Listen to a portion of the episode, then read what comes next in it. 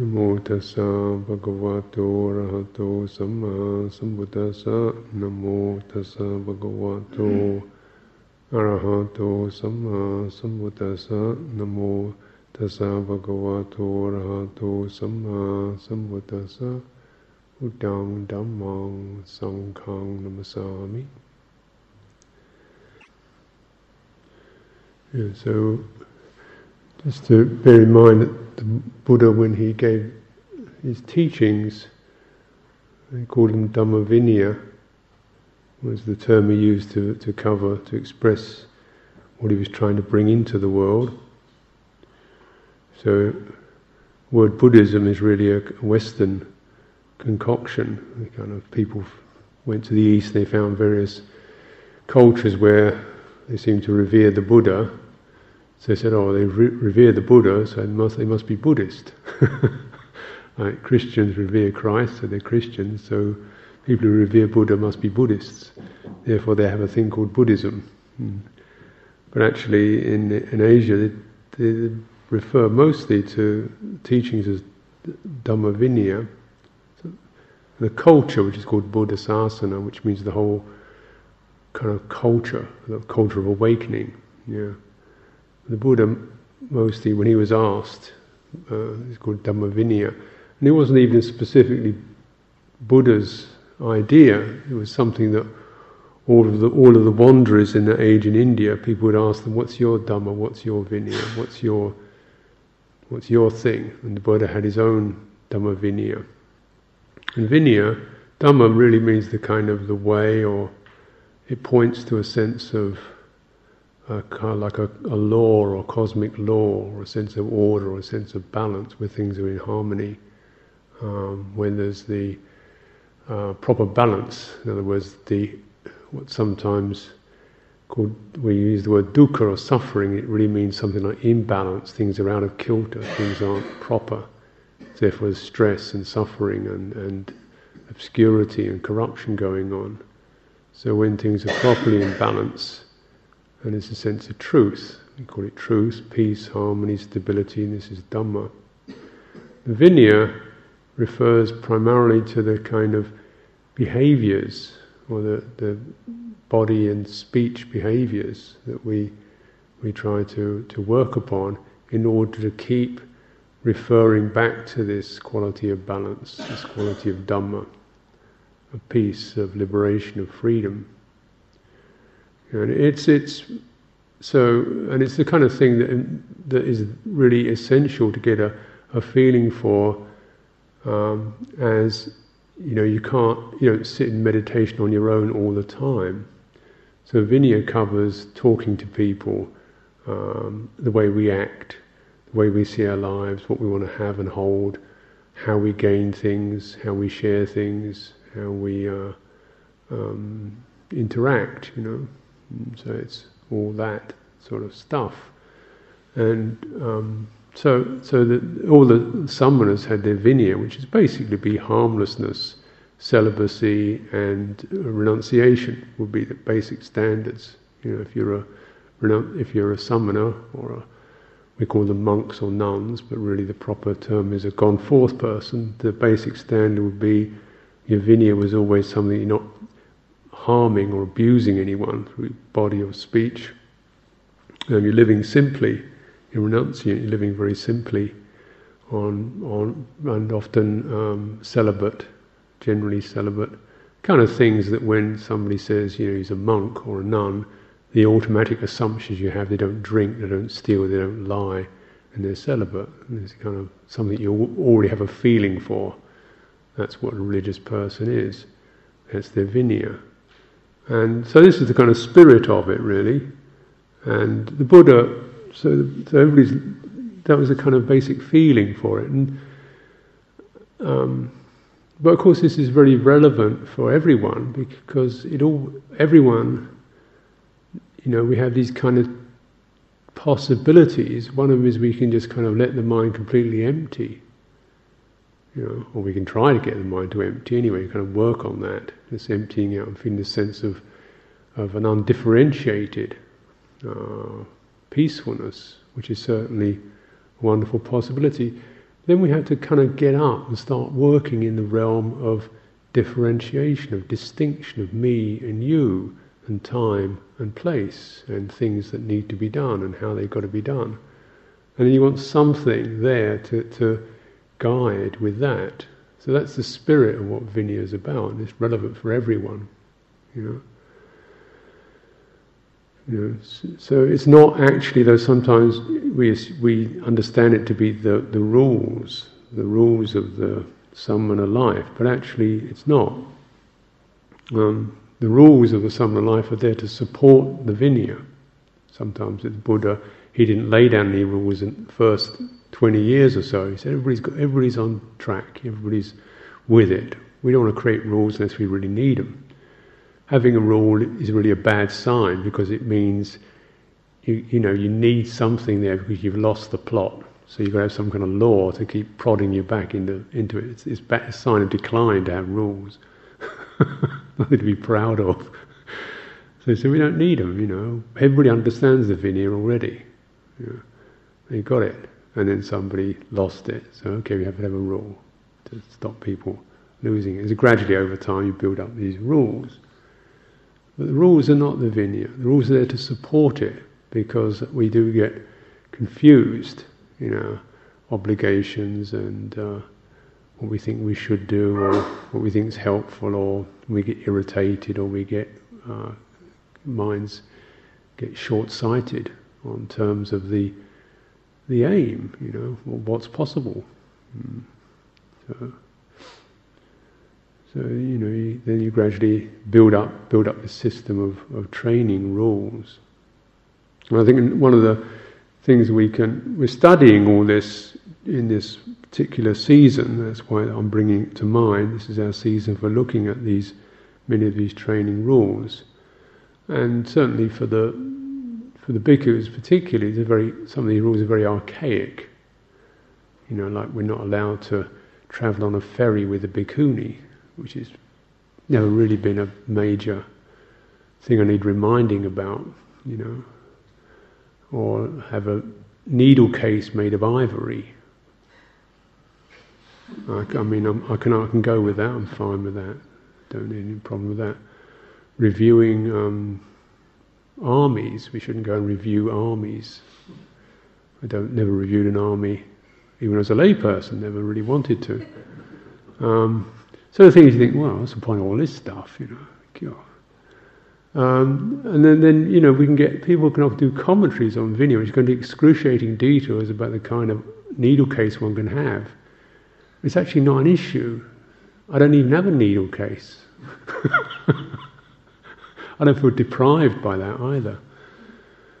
So, very often when we study it, we actually look at what, what's the basic principles that trying, that's being pointed to here.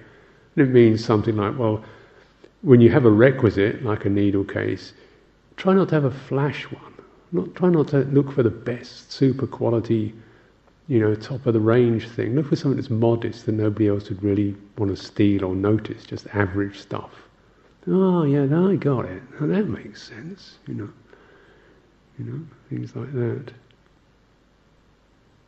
So suddenly, you know, the thing, you have to translate it, a lot of it.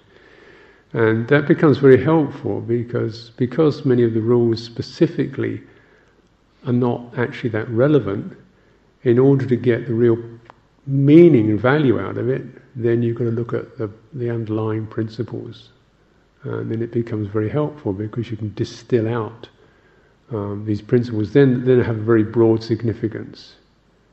You know, look for the average stuff when you so there's whole lots of rules about the kind of robes you can have, the kind of cloth you can have, you know, and the and specific sort of fancy robes you could maybe get hold of, and how you can't have the best quality ones, and you just have to accept the cloth that's offered rather than look for particularly superb kinds of cloth. Well, again, it's never really been a big issue.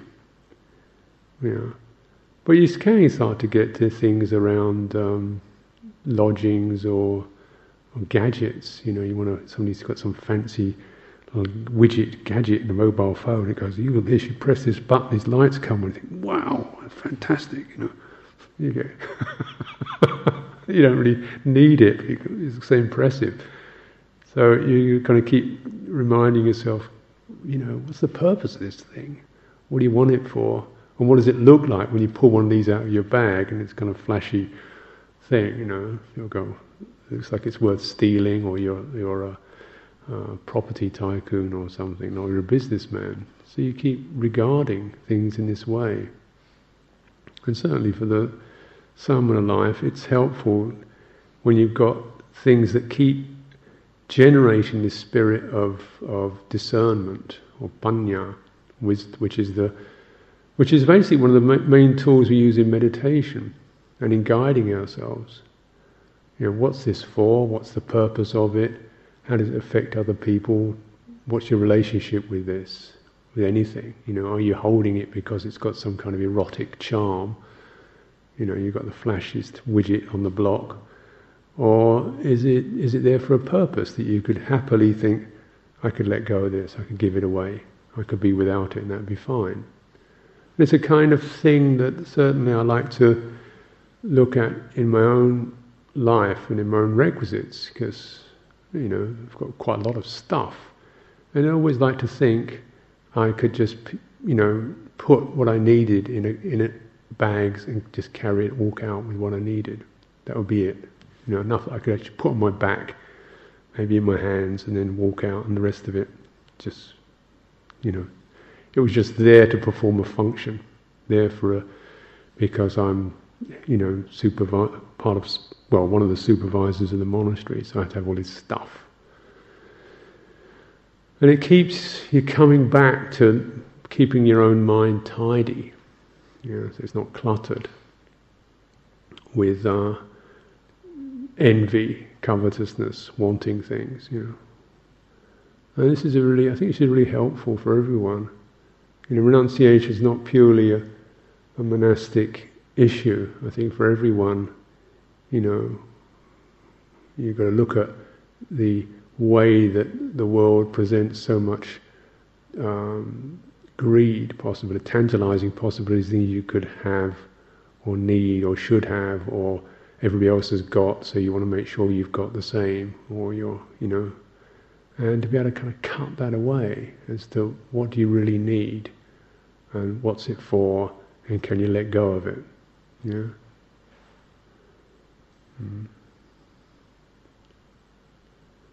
Because these possessions that we have can possess us. I remember when I was in New Zealand on a on a this uh, on a boat trip, and the instructor in the boat was saying to the people, "Look, you know, if your camera goes overboard, don't jump in after it.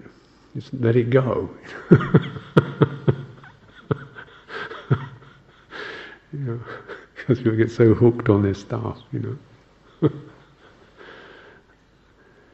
and uh, so it's really helpful, you know, this sense of discernment, panya. What's it for? What's the point of it?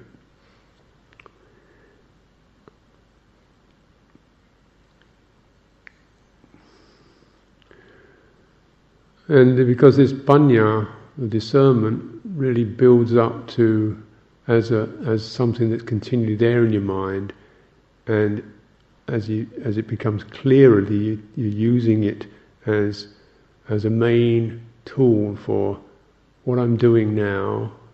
Is this conducive to liberation, to harmony, to well-being, to kindness? Is it is it conducive to lessening stress in myself or in others, or is it conducive to supporting, you know, um, negativity or um, ill will or anxiety or demand or whatever in myself and in others. So you just keep looking at that and uh, using that panya faculty, the discernment faculty, to to really see what's important. But in, when you're training in Vinaya, using that, you, you get to use that so regularly, continually, that you're always, in a way, there's always a question going on. Bring the food. Has the food been offered? Are you sure it's offered to the? Is it for the monks? Is it for the nuns? Is it for everyone? Is there enough for the lay people? You know that kind of we're always always this questions running in the mind, and if something requisites come in, then at least in my mind, I think, okay, this is for the sangha. Do the nuns have some? Do the monks have some? You know, am I taking more than my fair share? That kind of, rather than oh, well, that's fine, I want some. But you know, you continually question um, that, that, that, that because you're really recognizing that in your life you want to generate as many win-win possibilities. You know, and the, and the, the win-win when everybody wins are things like generosity. Everybody wins with that. Um, kindness. Everyone wins with that. Yeah. Uh, yeah. Harmlessness. Everyone wins with that. Yeah. Truthfulness. Everyone wins with that. Yeah. And uh, so that you, you, you're generating these very important um, values in specific situations. You know? And that's really what Vinaya does. It, it keeps this, these, these um, topics present in your mind in terms of what you're doing. Mm.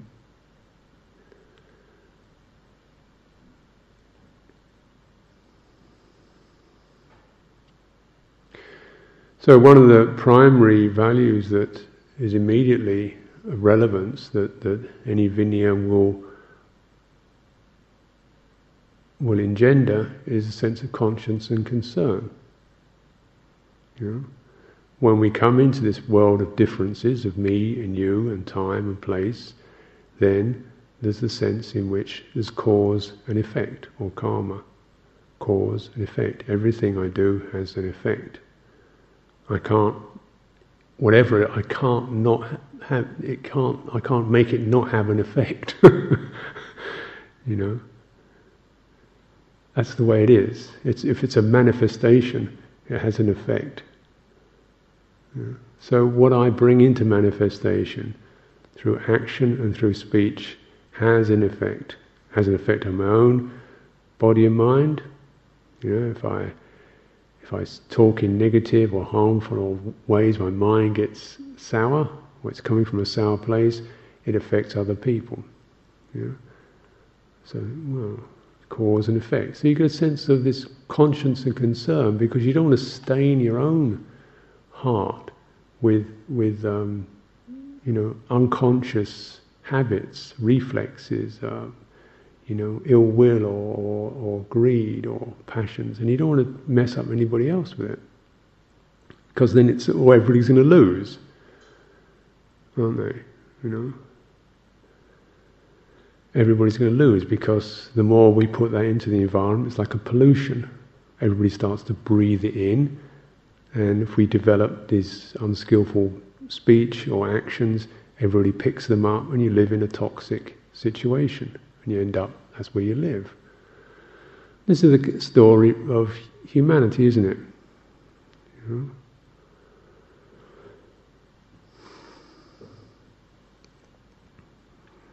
human weakness. So I was just alluding today, I think, you know, having a kind of informal discussion, talk, to just chat this morning, and talking about this, the, this, the what they call the Salem witch hunt, witch trials, where there's this rumor going around about some people being witches, women being witches. So there's this enormous kind of gossip thing, and and uh, you know, no matter what they did, they couldn't they couldn't declare themselves innocent because because they're witches. Nobody believed them, but they weren't witches. you know, and this thing, uh, I, I, don't know exactly. You know, it was a play by Arthur Miller was using it to to illustrate this thing called McCarthyism, which happened in the States when a big communist scare. He's a communist because he's a communist, you can't believe what he says.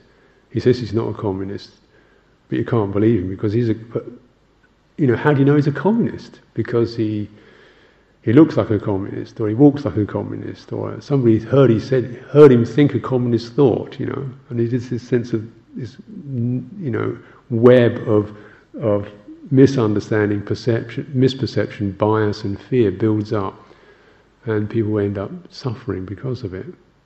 And you know, these are very real things. And the witch hunts, you know, I mean, there must have been about, I don't know, three or four million women burnt, burnt alive in Europe over a few hundred years. Burnt alive. You know over gossip and malice and people saying things they suspected, and uh, no, nobody would actually tell the truth. You know, and you know that's how it happens, isn't it? How we, um, you know, start to victimize some group, you know, based on their colour of their skin, or their nationality, or their gender. You know and it shifts. Now it's Muslims, you know. Then we had Jews. Occasionally it's Gypsies. then we have immigrants. Then you know, who next? And it goes on. It's we start saying them, you know, and of course everybody, every human being. There's a skillful, and unskillful actions. Every human being is happy, also is angry. You know, tends to have defilements. You say, well, he did that, and he did that, and he did that. True, but he also just pick up the negative pieces, stick them together, and that becomes a person. Then you say, oh well, because he's got, you know, you know, black hair and a strange accent. Everyone with black hair and strange accents does the same thing. It's them, you know, and how you, you how you you can, you know, Jews or gypsies or who do you want to pick on? Turks? Why not? Australians? you know, and so it goes. And uh, the sense of, you know, conscious and concern for just how the mind can do this, how it has always done this. Over centuries, it's done this. And the amount of, of, of pain and misery and it's caused through that. So it's a sense of just be cautious. And then the Panya discernment say, well, let's look specifically at truthfully he did this on Thursday morning. Okay, one event, you know, rather than always or never, you know. So you you get that that training in your mind because of course we all do things that are, you know, matters of opinion. Some of it, you know, matters of heedlessness. But you really look at that that habit which is no no discrimination, no discernment, no differentiation, make blanket statements, blanket judgments around things. Mm? Conscience and concern and discernment and truthfulness. Mm? These are really important values for all of us. And the Vinaya kind of gives, or Vinaya is a way of really checking all of the speech, all of the actions in, in that light.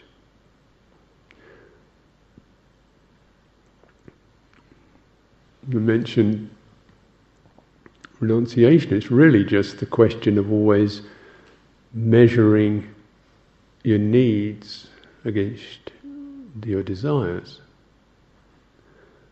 against what's one, what one could have or should have or feel like ought to have or may have or would be nice to have against what really, you know, you need. And, uh, if you, the interesting thing is that one, one thing that I find if I do that, you know, desire, I focus on that, just gets larger and more elements in it. I could go here, I could go there, I want one of those, that would be rather nice. I heard somebody else did that, that would be interesting, you know. You just bigger. If I go down to needs, it gets smaller and smaller. Know, I get down to well, I need uh, some food, need some shelter, or I need some blankets to keep warm, something to keep warm with. Hmm. What else do I need? You know, it gets, you know, something to support the body, medicines, and you get down to these, what are called the four requisites. however you want to translate that in your own life, that's basically it, isn't it? You know, what do you really need?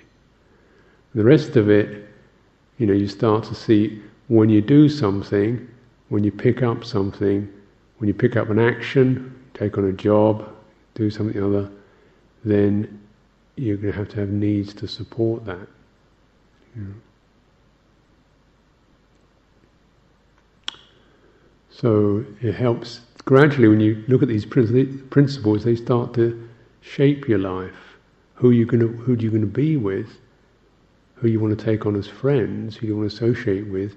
You associate with people who you feel are honest and uh, are trustworthy, who don't, dis, you know, don't um, betray your confidence, who uh, can look after you when you when you're going off the rails, rather than push you down. Actually, help to bring you back up again when you're losing it, when you're going astray. Can help you with that. Someone you can call on will help you to endure or to bear things.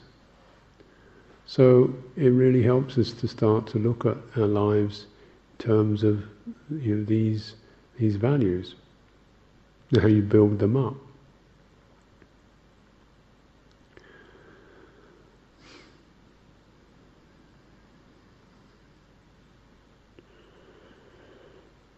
So things like uh, vignette around friendship, you know, isn't is someone fun?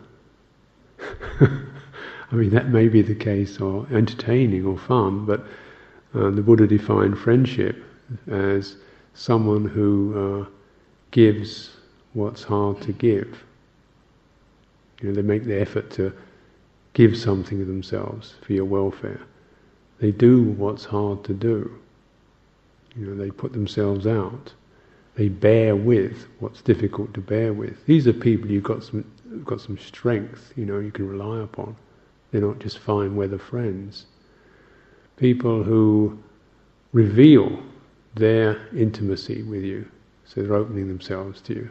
So you really get a sense that this is someone who is making my life more valuable because I'm looking, getting some, some understanding of how another person really operates. And I'd like to know that. I'd like to feel also the sense of trust from another person that really makes it worthwhile being with people. You know? And also, so we're not just billiard balls kind of ricocheting around and, you know, hello, yeah, bye, yeah, you know, it's something that, that gives you a sense of there's some substance here. Someone who doesn't betray my confidences. What I say to them, they don't blab it everywhere with a few strange additions to it. And someone who um, you know when I make a mistake tries to help me come back again. When I completely fail altogether they don't they don't give up on me. You know so when I blow my top lose my temper get annoyed have a bad day someone who says well okay he's just having a bad day you know don't give up and uh, why, why ask you, you know, what the problem is, what's causing it. You know? So they always, someone who can always see the, the basic um, goodness in human beings and also have some sympathy for the kind of stress and suffering and the, the, the, the way we get confused. You know? So this is really a, good friend. And that's a, that's a, that's a, that's a principle of Vinaya. Can, and if you can't have a good friend, can you be a good friend? Because that's a win-win situation, you know. If I know those values, then you know whether I'm much fun or not, or how many friends, at least I can do it. I can do those things, and I can feel the, the qualities of those in my own mind. I can feel a sense of strength or clarity or something that's actually some beauty, human beauty in that, and it, it, it gives me some dignity, some value if I'm living my life with that from that place, with some nobility of purpose. Whether anybody else appreciates it or not, really. Mm. And see, that's the kind of, you know, win-win friendship. In that, um, you know, rather than you know people you've got to entertain or uh, gossip with in order to retain their company, why bother? You know?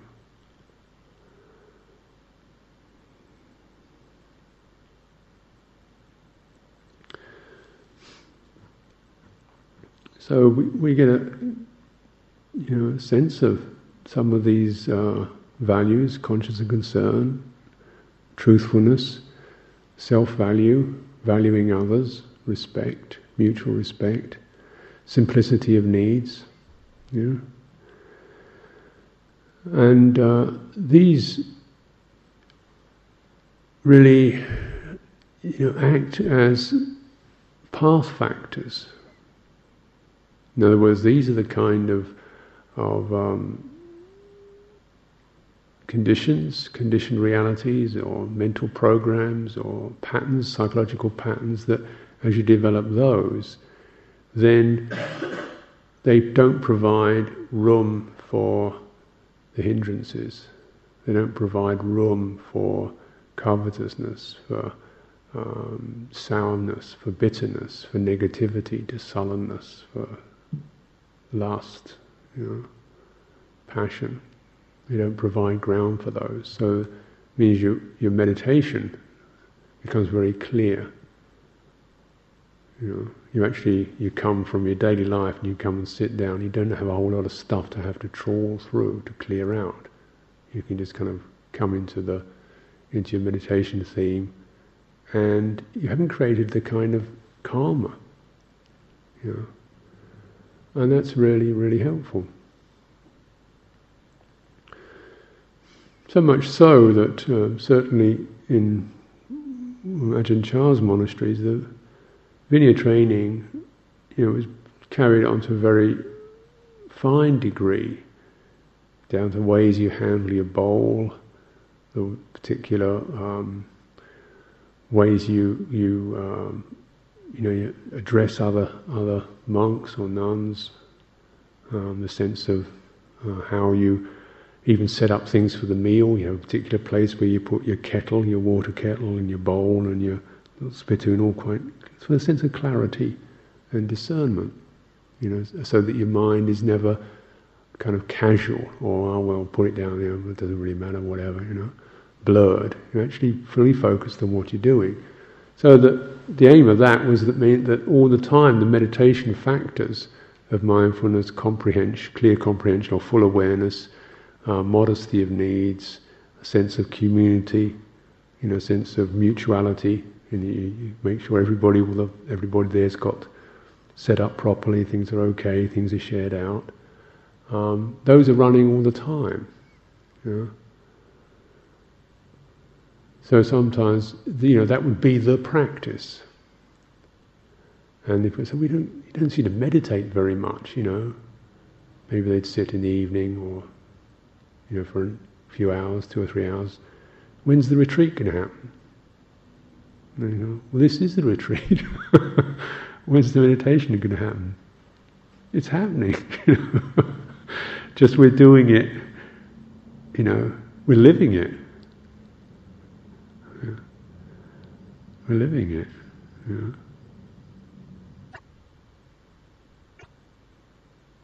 the more you one can, can, you know, check out these things, whether you're living in harmony with others, you know, whether even you're feeling some antipathy or, or misunderstandings, you notice that certainly in, in the, the training of the traditional training, it's quite uh, it's quite noticeable how you know somebody, some monk would would have seemingly done something pretty scandalous, and they'd still say, "Oh, Your Reverence, could we draw your attention to this?"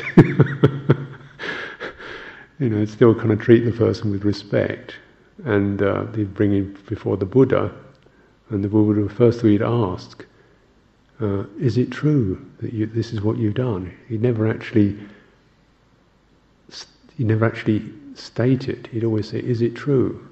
He'd ask the person themselves. In other words, always, even when a person seems to really gone astray, the first thing that you look for is this person has, is a human being, they have honesty, they have truthfulness, they have value. So you refer to that and ask that quality to actually speak the truth. Know. It's really quite wonderful. You know, and uh, you never, you can never in a, in a training, you can never um, pass any verdict on someone except that they themselves say that it's true. They have to first of all admit it, say, well, this is true. Even if you have all the evidence, you still have to say, well, look, he says this, we've seen this, this is what's happened, what do you say? Until the person says, well, okay, it's true. Hmm. so it's truly compassionate because it's always trying to ask, you know, the person's honesty and truthfulness to speak. You know, because in the end, you know, that's really what the Buddha was trying to do. No matter how confused one gets, no matter how off the track one gets, you know, to never actually make that quality, that disturbance, that confusion, to make that some truth about the person. He would say the basic truth of the person is they have clarity, they have wisdom, they have compassion. That's their basic truth. Keep speaking to that till the person actually acknowledges where their confusion has occurred. One of the is a very interesting system, you know, a very very uh, moving way of looking at it. Because how many people do we create in our minds as, you know, he is deluded, or he's, she's a gossip, or, you know, he's lazy, or, you know, she's malicious, or he's greedy, or this, that, and the other. You know, these kind of little images get left there. And uh, I don't want to live personally with that inner scenarios. I like to live with a scenario in my mind of there are beings who, def- who definitely get um, subject to afflictions and lose it. But basically, I'm living with uh, human beings who are worthy of training, who, are, who can see truth, who can speak truth. If I live then with that, if I start to sense that in others, then it, it starts to draw from me my own truth. You know. Saying, well, if I'm starting to point the finger at other people, could I also point it this way? Am I really truthful to myself? Am I really, you know, how many, how much of it, how much stuff am I picking up? So it makes it very useful um, to to have this these training forms because they do encourage us to inquire and to to begin to see the difference between um, behavior and some you know self. See, behavior is skillful, unskillful, has damaging effects, has non-damaging effects. Even has difficult behavior, damaging effects, still all we can say is that was difficult behavior, had damaging effects. It's not a person. That means that every day we've got the chance to let that go, start again. A, a behavior is not a person. A behavior is a temporary thing, a changing thing, a conditioned thing. It's not some ultimate truth of, of person. Every day you're trying to keep looking like that. So bear that in mind, you know, when you, all of us have to, you know, we interact, we have jobs, we have neighbours and so forth who come up and you often meet each other in places where it's the same, you know, stupid piece of behaviour going on. You know, or that same quarrelsomeness or that same ignorance, or that same lack of sensitivity or receptivity. And yet the practice every day is think, that's not who he is. that's what's happening to him. That's not who he is. That's what's that's what's coming through him. That's what he's being affected by. Whether I can do anything about it or not, that's another thing. But at least I won't take that into my mind as a as a self, as an entity. And I'll try to keep referring to the possibility of friendliness or generosity or peacefulness in other beings. Keep talking to them as if they know that, however much the behaviour seem to seem to uh, um, you know point the other way. You keep pointing past that. You know. You know. Mm. And, uh, and the more, because the more you put energy into that, the more you're drawing that out from other person, other people, and the more they they begin to have a chance to see uh, what they're doing. This is the way we help each other. Mm-hmm.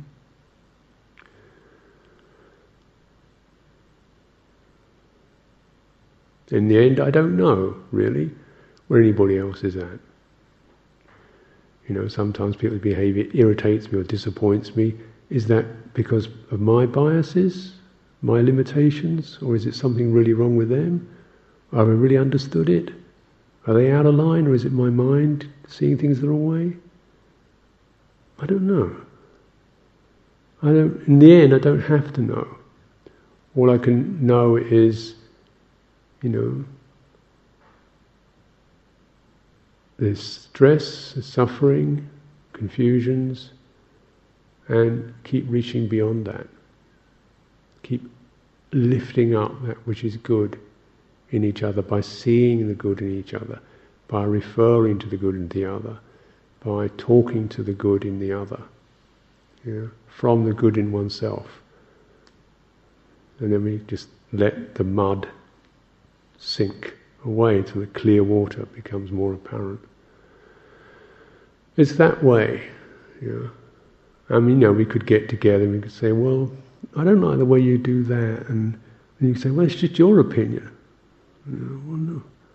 No, but I, you know, but no, I think it's not fair. Well, it depends which way you look at it. You know, you kind of hash out whose behaviour is correct, and is it just because I'm short-sighted or narrow-minded, or is it because, you know, I don't like your energies, your energies don't don't fit me very well, or I don't like your sense of humour, or you don't like my sense of humour, or whatever. Or we could we could actually just notice that as you know whatever's happening to us, and we keep aiming past that to the good in each other, the possibility for liberation, the urge that we have for, for peace and harmony and trust and friendship. You keep aiming for that, and it makes it very simple.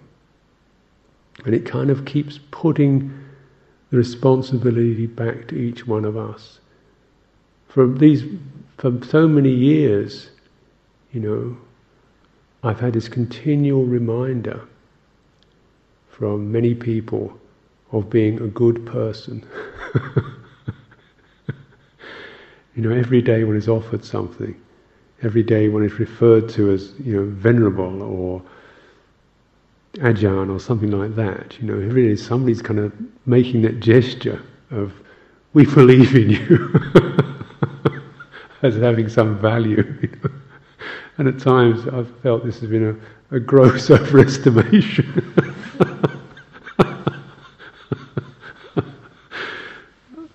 but, uh, you know, of course, you don't, if you take it seriously, it's really you are. I'm worthy of all this.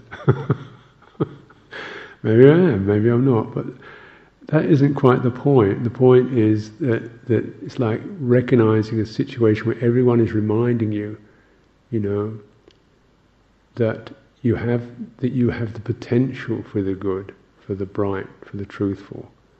You know? And when that even that potential is even alluded to, then there's a sense of of uh, friendship and harmony and warmth. Why don't I just try to see what's what's preventing me from being that? You know? What's what's making me crabby or or negative or you know, whatever. And you know, do I do I need to be doing this, pro? Do I need to be doing this anymore? it's just like that. And so that that's the kind of context of, of, of a that's really helpful for liberation. You know? It's a context that means that the whole world, like your requisites, are saying, you can be the bright, the good, there's friendship. You know, everything I have is been given to me. Some of these things have been specifically made for me. Other people have got together and made me a robe. Somebody's gone out and bought me a pair of socks, you know. Um, somebody's actually kind of measured me up and wanted to make me a, a little jacket, you know. And uh, so when you look at your requisites, you think, this is someone's faith. This is someone's patient effort, you know. This is someone's generosity and aspiration. Know? And you think, you know, to, you know, live in such a situation keeps reminding you of the of the brightness, the, the faith, the goodness that we can all touch into. You know, maybe it's only for a period of time, but that we can do it at all, and that we can somehow engender that in each other. You know, we can engender the miserable, the grouchy, the fed up, the, the no problem. or we could engender the bright, the true, the beautiful. You know. And, you know, which kind of process is going to support your liberation? Easy question, I hope. so that's really what Vinaya is about. It's that which supports us um, to get our verbal action, our physical action, our relationships, our physical requisites to back up the movement or this uh, release into freedom.